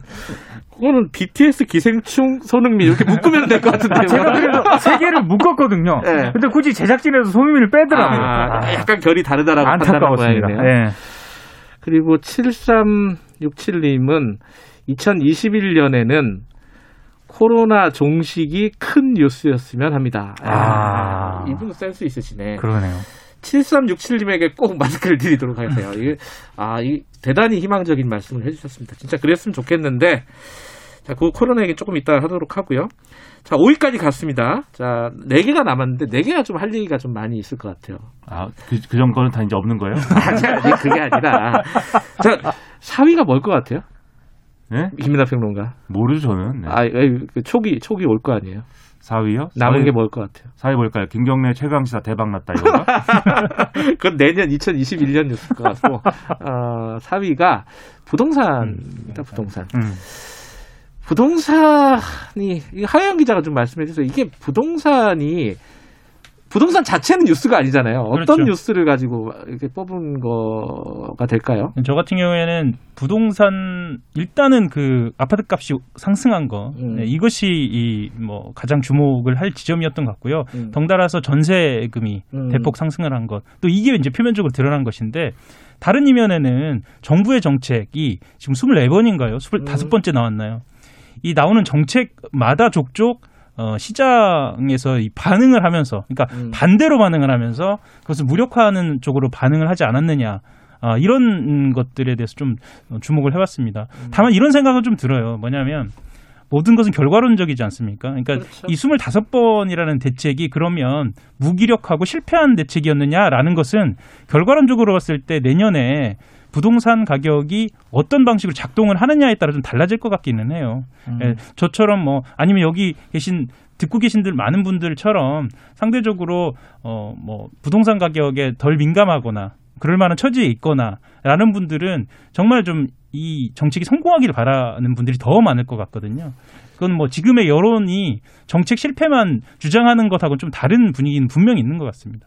그러니까 이게 올해의 부동산의 중요한 문제는 그겁니다. 원래 이 정부가 가지고 있는 부동산 정책의 로드맵이라는 건 모든 사람이 모두가 집을 뭐 하나씩 살 수는 없는 게 현실이니까 민간 임대 시장을 잘 조성을 해서 그 민간 임대 시장의 전월세 문제나 이런 거에 개입을 하는 일종의 연착륙을 기획을 했던 거거든요. 근데 임대 사업자들한테 그러기 위해서 인센티브를 줬더니 다 투기를 해- 하는 상황이 벌어져 가지고 음. 이게 실패하면서 사실은 지금 어 연착륙이 아니라 경착륙 쪽으로 조금 기울어져서 전월세법 이런 걸 통과시키고 그다음에 지금 공공임대나 이런 거 위주로 물량 공급을 한다고 하는 이 전환이 오- 올해 이루어진 거예요. 그러다 보니까 이렇게 전환이 이루어지다 보니까 지금 상당히 파열음이 더 커진 거고 파열음이 커지다 보니까 이전까지 한 모든 정책이 다 어, 문제인 거 아니냐 이렇게 간 건데 사실 여기에는 뭐 정부의 정책의 어떤 뭐 미스나 이런 것들이 분명히 있습니다. 방금 말씀드린 이제 임대사업자의 인센티브를 과하게 줬다 이런 음. 것들은. 근데 이 배경에는 또 이 정부가 무슨 부동산 정책을 할 때마다 다 다주택자들이 어 부동산 정책을 하는데 자기들을 위해서만 하는 거 아니냐 또 이렇게 역- 분위기를 조성을 하고 그것에 편승해서 또 이렇게 좀 문제를 부- 불려온 뭐 이런 부분도 있는 거거든요. 그래서 그런 거를 균형 있게 봐야 우리가 부동산 정책을 이해할 수가 있는데 지금은 모든 부동산 정책이 단 하나의 기준으로만 얘기를 해요. 집값이 결국 오르지 않았느냐. 음. 그리고 뭐 우리가 이 전세 난에 시달리고 있지 않느냐. 이것만 가지고 얘기를 하는데 이게 사실은 하 기자님이 얘기한 사실은 결과론적인 측면이 있는 거죠. 음. 저도 이제 동의를 하는 그런 부분이고요. 이 부동산 정책이 집값 정책이 아니거든요. 음. 근데 그런 프레임이 많이 형성이 돼 있는 것 같아요. 그래서 한마디만 더 못하면 저는 언론 문제도 한번 얘기를 하고 싶은데 네. 부동산 광고가 너무 많습니다. 아, 언론 기사예요? 신문 지면에 아, 지면에 여전히 부동산 광고 비중이 압도적으로 많은 비중을 차지하고 뭐. 분양한다 뭐 그죠 예. 이런 것들. 그러니까 그게 과연 기사에 어떤 영향을 미칠 것인가 이건 한번 생각해봐야 할 그런 대목인 것 같고요. 광고 말고 기사도 이거 광고인지 기사인지 모르는 그런 분양 기사들 그러니까 광고성 기사가 굉장히 많고, 그러니까 저는 이게 부동산의 자산 가치를 다루는 그런 보도하고 네. 흔히 말해서 그 공공임대 정책 다루는 보도 있지 않습니까? 주거 예. 주거 정책을 다루는 보도는 이게 분리시켜야 되는데 음. 그걸 언론들이 그냥 뭉뚱그려 가지고 음흠. 집값 이런 식으로 상승으로 보도를 해버리니까 저는 네. 문제가 더 꼬이는 것 같아요. 모든 정책을 한 사람의 어떤 이해관계, 손해를 얼마나 받냐, 이득을 얼마나 받냐 이 기준으로만 다 설명을 하려고 들어요. 음흠. 그러니까 당연히 손해 본 사람들이 있을 수밖에 없고 어떤 문제는 그게 종부세든 음. 뭐든 간에 네. 그 사람들의 사연을 보도를 하면 당연히 부동산 정책이 실패한 것처럼 보이죠. 네. 저는 그거는 문제라고 생각합니다. 그렇다고 뭐 부동산 정책이 성공적이었다 이렇게 말하기는 어려운데 예. 아무튼 문제는 있습니다. 어, 이, 이세 분이 이렇게 훌륭하신 분들인지 저 처음 아는데요. 그럼 왜 섭외했습니까? 훌륭하지 않은데 왜 섭외했습니까? 자, 2021년에는 초등학생들이 졸업식을 하는 한 해가 됐으면 좋겠다. 졸업식 이제 내년 2월에 많이 할 거아 아닙니까? 그러네요. 우리 애도 졸업식 못 할 것 같은데. 아니 상당 학교가 못 할 것 같은데요. 그 전에 좀 진정이 많이 되면은 그죠? 그러면은 가능도 할 것 같은데 어쨌든 졸업식 할 수 있는 상황이 됐으면 좋겠다 이런 말씀을 5574님이 보내주셨고요. 어, 서주연님은 최강 시사가 내년에 더 대박, 대박 나세요. 이거는 마, 스크를 노리는 멘트가 아닐까. 서주, 서주연님 이런 멘트도 어, 문자도 보내주셨습니다. 어, 9366님이 생방이고 녹음 방송이고 연휴에 쉴 고민하는 분들 부럽다. 아, 최저임금 하루 3시간 일하다가 끝나고 쉴 일이 걱정입니다. 오늘도 일하시는 모양이네요. 9366님이 힘내시고요.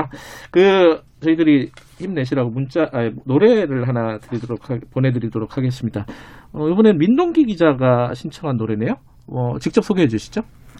콜드플레이의 Fix You라는 노래인데요. 음, 뭘 fix한다는 거예요? 그게 그런 fix가 아니고요. 네. 치유한다는 그런 아, 의미입니다. 그렇습니까? 예. 치유가 필요한 시기인 것 같아가지고. 아, 깊은 예. 뜻이 있었군요. 자, 민동기 기자가 신청한 콜드플레이의 Fix You 듣고 8시 30분에 돌아오도록 하겠습니다. 일부 지역국에서는 해, 해당 지역 방송 보내드리니까 참고하시기 바라겠습니다.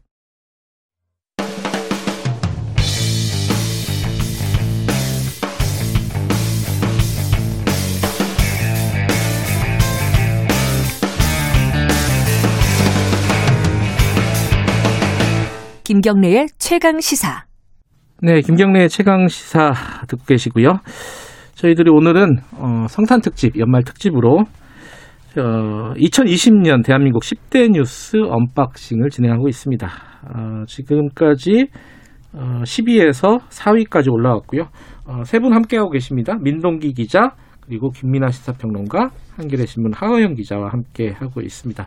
문자 주시면 저희들이 25분 추첨해서 어, 마스크 김경래 최강 시사가 대문짝만하게 적혀 있는 이 아니라 조그만하게 이쁘게 적혀 있는 마스크 세트 보내드립니다. 하얀 거, 까만 거 세트입니다.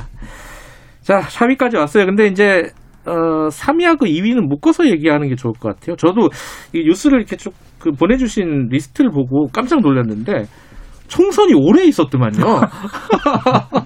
거대 여당의 탄생, 어, 180석에 이르는 그거랑 연결이 되는 얘기인가? 어, 추미애 윤석열 갈등 연결이 되는 얘기라고 생각하십니까? 그것도 이제 뭐 얘기를 어떻게 만드느냐에 따라서 연결하면 하는 거고 말면 많은 거죠. 자, 어, 근데 이제 거대 여당 그 180석이 만들어져서 국회가 이제 운영이 되고 있는데 어, 약간 좀 보면 좀 생각이 좀 복잡합니다. 이게 뭔가 일이 진행되는 느낌은 있어요. 뭐 법안이 통과가 되고 이런 부분들이 있는데 또 한편에서는 아, 이 너무 독주하는 거 아니냐 뭐 이런 얘기가 있는데 180석 거대 여당 지금까지 한 뭐 1년은 채 안 됐지만은 평가를 한다면은 어떻습니까? 이거는 정치 평론가를 정치 평론을 주로 하시는 김민아 평론가가 먼저 얘기를 해주시죠. 180석에 대한 평가요? 아니, 그, 그 이후에 국회를 성적을 매겨 보면은. 이후에 국회는 사실 높은 점수는 주기가 어렵죠. 왜냐하면 네. 180석을 여당이 가지고 있고 그것이 어쨌든 매끄럽게 이후의 음. 어떤 상황들을 정리해가는 동력이다. 라고 보였으면 높은 점수를 줬을 것인데 그렇다기보다는 계속해서 파열음이 났거든요. 음. 근데 파열음은 뭐 어떤 경우에도 늘 날 수밖에 없습니다. 파열음이 왜 나느냐가 중요한 건데 야당이 이 국민의힘 등의 보수 야당들이 정말 이제 말도 안 되는 이유로 발목을 잡고 말도 안 되는 주장을 해서 여당이 그것에 대해서 대응하느냐 대응하느라고 파열음이 났다. 상황이 이렇게 정리가 됐으면 이 180석을 만들어준 유권자들도 아 이 180석을 만들어줬더니 그래도 좀 밀어붙이면서 가는 그런 게 있구나 이렇게 생각을 했을 거예요. 음. 근데 이 과정까지 오는데 상당히 이것의 어떤 정당성, 이 여당이 거대하다라는 거에 정당성을 사실은 좀 허물어지게 만드는 사건이 윤석열 검찰총장 얘기입니다. 이게 그래서 음. 그 윤석열 검찰총장에 대한 징계 청구나 이런 것들이 좀 근거가 없는 상황에서 이루어졌고 그리고 그 이후에 공수처법 개정안 이런 것들이 통과가 같이 맞물리면서 마치 이게 어 정부 여당이 굉장히 정당성 없는 일들을 모든 걸 이렇게 밀어붙여서 검찰개혁이라든지 이런 명분으로 어, 밀어붙여서 무리한 일을 하고 있다라는 정치적인 맥락이 형성된 거거든요. 이게 음. 그리고 그게 이 연말 국회에 대미를 막 장식하는 그림이 되면서 이거 무리하게 밀어붙이고 있다 이런 평가가 안 나올 수 없게 된 상황인 거죠. 사실은 디테일을 따져보면 공수처장 후보 추천위를 계속해서 이제 세 차례인가 네 차례인가 가동을 했고 그 가동하는 과정에서 야당이 사실은 자신들이 비토권을 가지고 있다는 이유로 전혀 성실하게 응하지 않은 그런 책임들도 있는 것이고 또 원구성 과정에서도 그 이전으로 돌아가서 180석을 가진 것까지는 뭐 그렇다 치는데 원구성을 좀 어, 매끄럽게 할 수 있었던 게 사실 아닙니까? 법사위 문제를 예. 해결했으면 근데 야당이 이걸 법사위 문제를 계속 고집을 하고 심지어는 상임위원장을 하나도 안 갖겠다고 하면서 만든 문제들이 실제로 있어요. 근데 이런 거에 대한 평가는 지금 이 마무리가 이렇게 되면서 다 없어져 버리고 무리한 일을 해- 여당이 했다. 이것만 지금 남아 있는 것처럼 돼 버려서 상당히 이게 악재였다 이렇게 봐야 되겠죠. 그, 이 이제 사실 총선에서 3위가 이제 총선이고 2위가 추미애 윤석열 갈등 이렇게 잡았는데 이 뭐 아까 지금 김민하 평론가 말씀처럼 뭐 연결이 되는 얘기입니다 사실은 이게 어, 어제 또 이제 마침 큰 뉴스가 있었고 추, 추미애 장관 아 아니구나 복귀한 사람은 윤석열 총장이죠 윤석열 총장 징계가 정지되면서 이제 복귀를 하게 됐고 요 부분은 어 사실은 그간의 것을 평가하는 얘기가 있고 앞으로 그럼 어떻게 되는 거냐 요 얘기가 있는데 그간의 좀 평가를 한다면은 어떻습니까? 어제 이제, 그- 이제 이것도 사실 결과론인데 어, 하영 기자가 좀 평가를 좀 해주시죠. 사실 1월 3일에 추미애 법무부 장관이 취임을 했거든요. 아 그래요? 올해 네. 올해 취임했어요? 그러니까 몇 년 하신 것 같은데. 올해 보- 올해 초에요.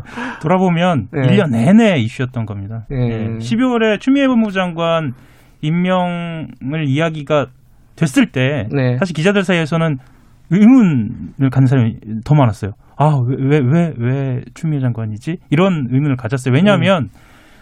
추미애 장관이 임명되는 동시에 어, 올해와 같은 분위기가 될 것이라는 불안감이 있었던 거죠. 음. 추미애 장관 별명이 추다르크잖아요. 네. 본인이 갖고 있는 어떤 원칙을 세웠다라는 지점에서는 절대 물러나지 않거든요. 네. 특히 그 율사들, 그러니까 법률가들의 특징이기도 하죠. 네. 자기 논리 안에서는 양보하지 않는. 음, 그래서 1년 내내 에, 그런 상황이 이어져 왔기 때문에 사실은 아까도 말씀하셨지만 추윤 갈등은 모두가 책임져야 하는 상황이 된 거죠. 여당까지. 왜냐하면 여당도 어, 어쨌거나 추, 추미애 장관을 임명하는 데 있어서의 어, 역할을 했기 때문에 그래서 그렇게 평가해 보자면 추윤 갈등은 단순히 어, 공수처법 이전에 우리 정치 체제, 그러니까 어, 여, 저- 여당, 정부 여당이 전체적으로 좀 책임져야 하는 부분이 아닌가 그런 점에서는 그런 생각도 좀 듭니다. 아, 오히려 검찰 개혁이 조금 더 힘들어진 거 아니냐. 그러니까 내용상으로 보면은 갈등이 개인 간의 갈등 혹은 윤석열을 내보내려는데 화력이 집중되면서 어, 본질적인 검찰 개혁이 오히려 속도가 더 늦춰진 거 아니냐, 제대로 안 된 거 아니냐 이런 걱정들도 많이 하는 것 같고요.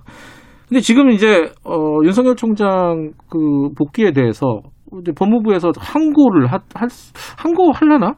어, 그런 보도가 있긴 한데요. 예. 그거는 상황을 좀 봐야 되지 않을까 어, 싶습니다. 그 지금 할 수 있는 게 또 징계를 할 수도 없는 노릇일 그렇죠. 거고요. 예. 징계가 정지돼 있는 상황이고 아, 앞으로 어떻게 되는 겁니까 이거는? 일단 추미애 장관이 사의 표명을 했잖아요. 그러면은 뭐 청와대가 어떤 판단을 할지 모르겠습니다만 후임 장관 일단 후임 인선을 일단 고민을 해야 될 것 같고 예. 그리고 원래 내년 초에 개각 얘기가 나왔었거든요. 예. 그러니까 그 개각 폭이라든가 개각의 성격을 어떻게 할 것인가. 근데 지금 봤을 때는 제가 봤을 때 굉장히 위기 상황이기 때문에 네. 그런 위기 대응형 체제의 어떤 그런 개각을 하지 않을까. 언론들도 이렇게 전망을 좀 하고 있더라고요. 그리고 만약에 이제 어, 이건 정말 일각의 해석인데 공수처가 출범을 하지 않습니까? 예. 공수처 출범을 통해서 윤석열 체제의 검찰을 견제할 수도 있다라는 그런 해석도 나오고 있습니다. 아, 추미애 장관 바꿀 수 있는 상황인가요? 어떻게 보세요? 뭐? 사의를 표명했으니까 바꾸는 건 기정사실이죠. 문제는 네. 사의를 표명했는데 이게 노영민 비서실장도 그렇고 사의를 표명을 했는데 이 사람이 그만둔 건지 아닌지 그만두는 건지 아닌지 이게 애매한 상황이 이어지고 있어요. 그러니까 추미애 장관이 사의를 표명한 그 당일만 해도 아 이제 뭔가 이 상황은 정리되는구나 싶었고 그게 이제 사의 표명이 갖는 정치적 메시지의 파괴력인데 이게 내년 초에나 그러면 개각이 이루어질 것이다라고 예상을 하면 이 상황은 계속 이어질 거 아닙니까? 그렇죠. 뭐 며칠 안 남았긴 했습니다만 그런 거를 같이 생각을 해보면 아 이게 어 갈등이 그러면 1월 개각 시점은 1월 초인 거냐 1월 중순인 거냐 이것도 사실은 지금 장담을 못 해요. 네. 그런 상황까지 고려해 보면 뭔가 그 중간에 뭔가 또 하나의 메시지가 있어야 되는데 그 메시지가 뭐냐 예를 들면 문재인 대통령이 직접 뭐 이거는 하나의 가정입니다. 직접 검찰총장을 못 믿겠다라고 하든지 아니면 이 징계는 무리한 것이었기 때문에 여기에 관련된 사람들은 다 책임지시오라고 하든지 그리고 검찰총장 임기는 보장하겠소 뭐 이렇게 하고 넘어가든지 네. 뭔가 중간에 끊는 게 있어야 되는데 이게 지금 조건이 가능한 거냐 상당히 우려가 많이 된다는 거죠. 그 실제로 이번- 여론조사도 부정평가 이런 것들이 지금은 너무 높기 때문에 뭔가를 하나 끊고 가지 않으면 안 된다고 생각이 드는데 난감합니다. 참.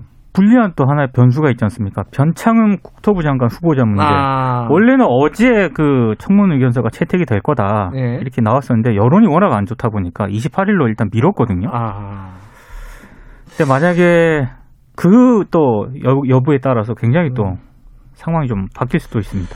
알겠습니다. 역시 추석 아, 추석이란다.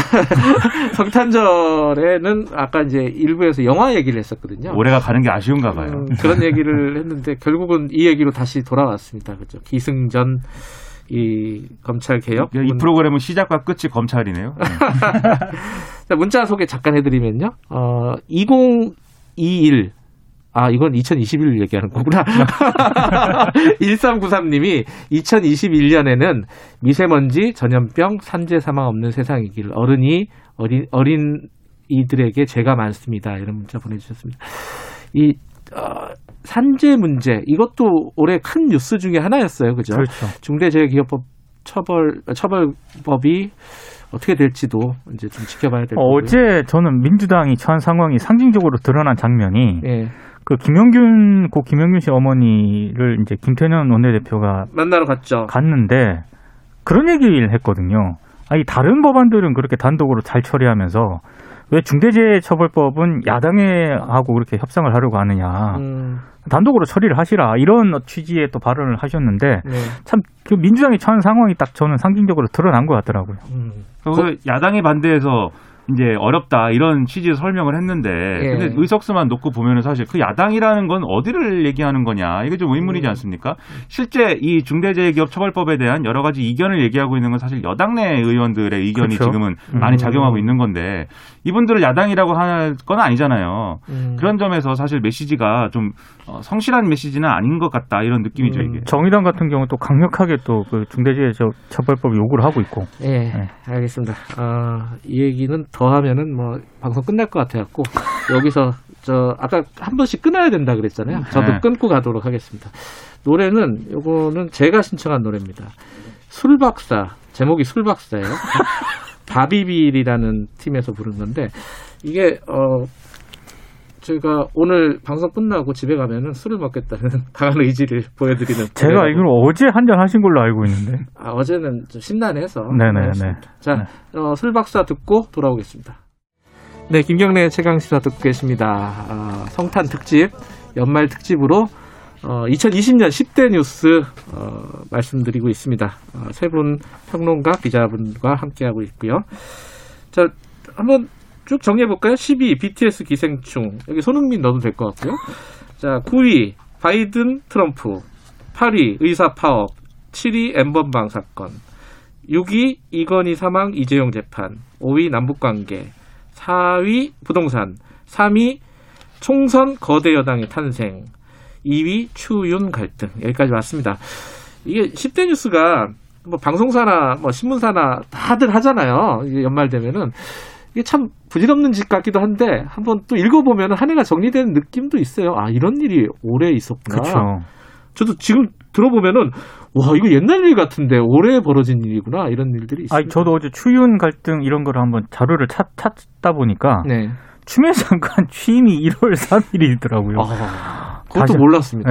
네. 기억이 안 나니까 항상 김이나 평론가가 어제 일밖에 기억을 못 한다고 저도 그런 어떤 루프에 빠진 것 같은 그런 느낌이 듭니다.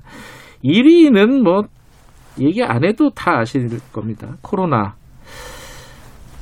아, 이게 코로나가 이제 올해 초에 시작이 됐잖아요. 시작이 되고 생각해 보면은 마스크로 시작을 해가지고 지금 백신까지 넘어온 것 같아요 뉴스가 그죠? 아 이거는 코로나 상황은 이게 단순히 올해의 뉴스라기보다는 좀 거창하게 말하면 좀 인류사적인 뉴스 아니에요 이거 그죠? 하영 기자는 이 코로나 시대 코로나 사건을 어떻게 바라보고 계십니까? 어제 이제 취재를 하다가 예, 그 노동자 한 분하고 인터뷰를 했는데 이런 말씀 하시더라고요. 예, 이제 그분은 지금 해고 직전인데요. 네, 본인이 IMF랑 금융위기랑 다 겪었는데 지금처럼 힘든 시절이 없었다. 그러니까 단순히 자기의 고용 위기만이 아니라 음, 생활 전반이 위기인 거예요. 네, 자기 자녀는 또 학교를 가지도 못하고 아내는 자기가 해- 해고된다고 해서 일자리 찾기도 어렵고 네. 본인도 다른 일자리를 상상하기도 힘들고 그러니까 모든 생활 전반이 이렇게 흔들린 적은 처음이다라는 이야기를 들으면서 사실 저를 돌아보니까 그때 제가 재택을 하고 있었거든요. 네, 저희 아이도 유치원을 가지 못하고 예. 저도 재택을 하고 있고 이게 우리 생활이 전반이 이렇게 바뀐 적은 정말 처음이 아닌가라는 생각이 좀 듭니다. 아마 이 코로나에 버금갈 수 있는 뉴스는 휴대폰 생겼을 때, 그렇죠. 어, 스마트폰 생겼을 때, 네. 뭐 요런 정도 그거보다 더 이게, 이게 우리 생활을 완전히 뒤바꿔 버리는 그런 사건인 것 같아요. 지금 하영 기자 말대로 그죠. 어, 이, 이 코로나가 지금 아까 말씀드렸지만 백신까지 넘어왔다고 했습니다. 백신 논란이 뭐 가장 최근부터 얘기를 해보면은 이게 조금 헷갈리는 뉴스였어요. 사실은 이게 아 정부를 어느 선까지 비판을 해야 되느냐. 그렇죠. 예. 일하는 사람들 방해나 하지 마라. 뭐 이런 지적도 있고 그렇다고 해서 정부가 하는 일이 다 또 100% 100점을 줄 수 있는 건 아닌 것 같기도 하고 이 백신 뉴스가 대표적으로 좀 그런 뉴스가 아니었나 싶은 생각이 그러니까 들더라고요. 저는 백신 같은 경우에는 그 우리 사회, 우리 정부가 구조적으로 지금 누적돼 있는 문제 같은 게 있지 않습니까? 네. 우리가 뭐 왜 그거를 선구매를 못했냐라고 지적은 비판을 할 수는 있는데 네. 그게 지금 다른 어떤 유럽이나 미국 상황과는 많이 다르잖아요. 선구매할 수 있는 어떤 그런 여건이라든가 예산 확보라든가 이런 게 전혀 안 돼 있기 때문에 그런 부분에 대해서 비판을 할 때 하더라도 어떤 구조적이고 그런 문제점을 같이 지적을 해 나가야 되는데 마치 지금 정부가 아예 그런 거를 뭐 못 안 한 것처럼 이렇게 보도하는 거는 좀 문제가 있다라고 보고요. 네. 그렇다고 해서 그럼 정부가 비판받을 지점이 없느냐? 또 그건 아닌 것 같습니다. 그러니까 최강 시사에서도 한 번 슬쩍 얘기한 적이 있는데 분명히 뭐 방역이라든가 이런 거는 굉장히 호평을 많이 받았는데 백신과 관련한 그런 문제에서는 저 태세 전환이라든가 기조를 바꿔야 된 타임이 조금 늦은 측면이 있거든요. 그러니까 그런 부분들에 대해서는 좀 정부가 되돌아봐야 할 지점이 좀 있는 것 같아요. 이 마스크 때랑 좀 비슷한 것 같아요. 초창기에 마스크가 대란 막 이래가지고 그렇죠. 네. 굉장히 논란이었잖아요. 이게 수급 문제가 좀처럼 풀리지가 않았고 초창기에는. 근데 이제 어쨌든 안정되는데 시간이 좀 걸렸단 말이죠. 그렇죠. 아, 그또 과거를 되돌아보면은 또 그때 이명박 시장 시절 있잖아요. 그 서울시장 시절에 중앙차선제 했을 때도 아, 그때도 난리였거든요. 이걸 왜 하냐, 뭐 이게 제대로 시스템도 안 갖춰져 있는데 성급했다, 막 근데 또 근데 금방 또 안정되더라고요. 그렇죠. 이게 좀 생각이 복잡해져요. 그래서 기자들은 뭘 해야 되는 것인가. 네, 뭐 정확히 보도를 하는 것도 중요하고 정부를 비판하는 것도 다 필요한데 일단 외국의 상황과 거기에 특수성을 분석을 한번 해봐야 돼요. 그럼 외국은 왜 그렇게 백신이 아니면은 어, 안 되는 상황이 됐는가? 거기는 기본적으로 방역이 다 안 된단 말이죠. 그 나라에 따라 또 다르지만 예를 들면 캐나다가 지금 뭐 백신 구매량이 엄청 많다고 하지만 거기 지금 확진자 얼마나 나왔는지 파악을 해보면 네. 거긴 그런 곳은 정말 백신이 아니면 답이 없는 그런 나라들인 것이고 그 다음에 뭐 어, 그게 아니면 호주 뭐 이런 데들은 확진자가 많지 않아도 정말 틀어막는 것만이 지금 어, 방역 대책이거든요. 거긴 네. 집 밖으로 못 나오게 했습니다. 근데 그런 나라들의 경우에는 그런 상황이 이어지면 경제적으로 상당히 타격이 너무 크기 때문에 백신에 목숨 걸어야 되는 그런 나라들이었던 거죠. 음. 근데 우리는 이제 어쨌든 방역 정책이 성공을 하고 있고 그런 상황에서 뭔가 백신 구매로 이제 넘어가야 되는 그런 국면에서 지금 뭐 민 기자님 얘기한 것처럼 안이함이 있었어요. 제가 볼 때는 안이함이 있었지만 그 안이함이 정말 내년에 우리가 끝장날 정도의 그런 안이함이었냐 이건 좀 의문인 거고 왜냐하면 그 타이밍에는 또 어, 국내 생산 기반이 있고 여러모로 장점이 있는 아스트라제네카 백신에 중점을 둔 것은 어, 합리적인 판단이고 네. 이후에 화이자 모더나가 뭐 이렇게 좀 성과를 낼지는 뭐 몰랐던 거 아닙니까? 네. 특히 뭐 화이자의 경우에는 트럼프 대통령이 어 Operation Warp Speed 이렇게 해가지고 막 밀어준다 이렇게 얘기해서 재선에 도움이 되리라 기대를 했는데 재선에 도움도 안 된 거고 트럼프 대통령 트럼프 대통령조차도 예상을 못한 건데 그런 점들을 같이 볼 필요는 있는 것 같고요. 그럼 앞으로 어떻게 하느냐가 중요한데 저는 이런 지금까지의 과정과 상황을 잘 설명하면 국민들이 이해할 수 있을 거라고 생각을 해요. 그리고 야당이 지금 굉장히 백신에 대한 불안감 이런 것들을 굉장히 강조하고 하고 있는데 결국은 선거용도 있는 거 아닙니까? 그렇죠. 이 음. 결국은 지금 방역이 민생인데 정권 심판론에 불을 붙이려면 민생 파탄과 방- 이 정권 심판 이렇게 가야 되는데 방역이 민생이니까 방역 실패다 이렇게 규정을 해야 되고 그것 중에 이제 백신 실패다 이렇게 가야 되고 그렇게 그렇기에 정권 심판하자 이렇게 가야 되기 때문에 이제 강조하는 측면이 있으니까 예. 이런 거를 사실은 두루 다각적으로 봐야 될 필요가 있는 거죠. 지금 말씀 나누는 과정에 어, 코로나 확진자 숫자가 나왔는데 어, 1241명이네요. 어, 굉장히 큰 폭으로 증가를 했네요. 그죠? 그- 걱정입니다. 네. 숫자가 주는 그 느낌이 있는데 이, 못 잡고 있다는 거잖아요. 지금의 그렇죠. 거리두기로는. 네. 아, 큰일이네요, 진짜. 이- 왜냐면 일상에서 계속 감염이 일어나는 건데 네. 명확하게 지금 어느 감염원이 있어서 그 주변이 초토화된다 이런 게 아니라 일상에서 계속 감염이 일어나고 있는 건데 우리가 일상을 안 멈추는 한 이게 꺾기가 지금 사회적 거리두기만으로는 어렵다라는 게 계속 보여지고 있는 거죠. 네.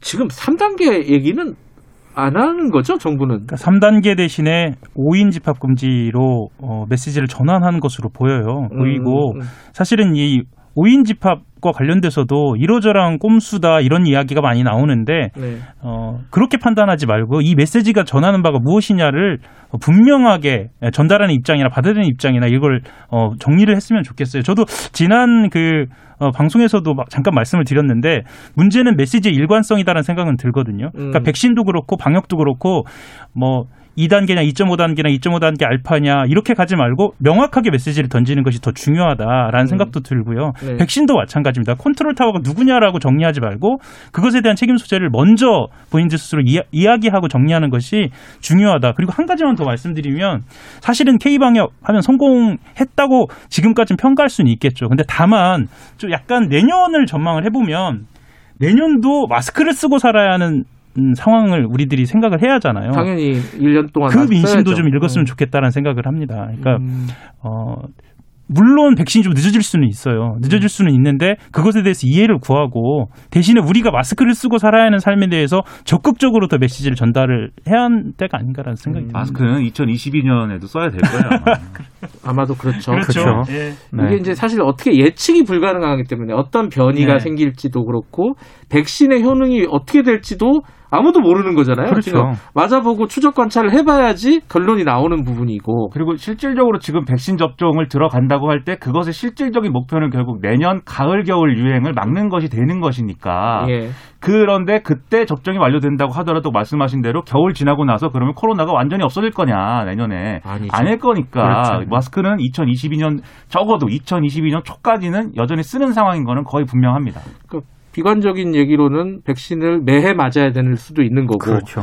독감처럼 계속 주기적으로 발생할 가능성도 있고 코로나 19 말고 다른 바이러스가 또 나올 가능성도 벌써 나왔죠 변종이. 예. 예.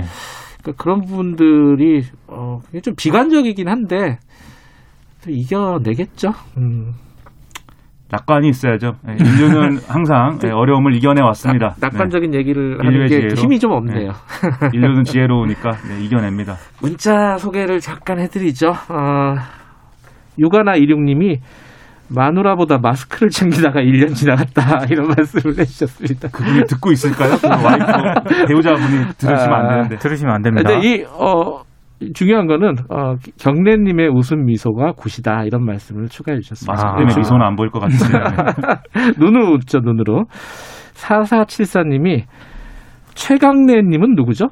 아, 아, 최강시사 김경래겠죠? 예, 목소리에 탄산이 들어있는 느낌이다. 시원한 사이다를 마시는 기분이 든다.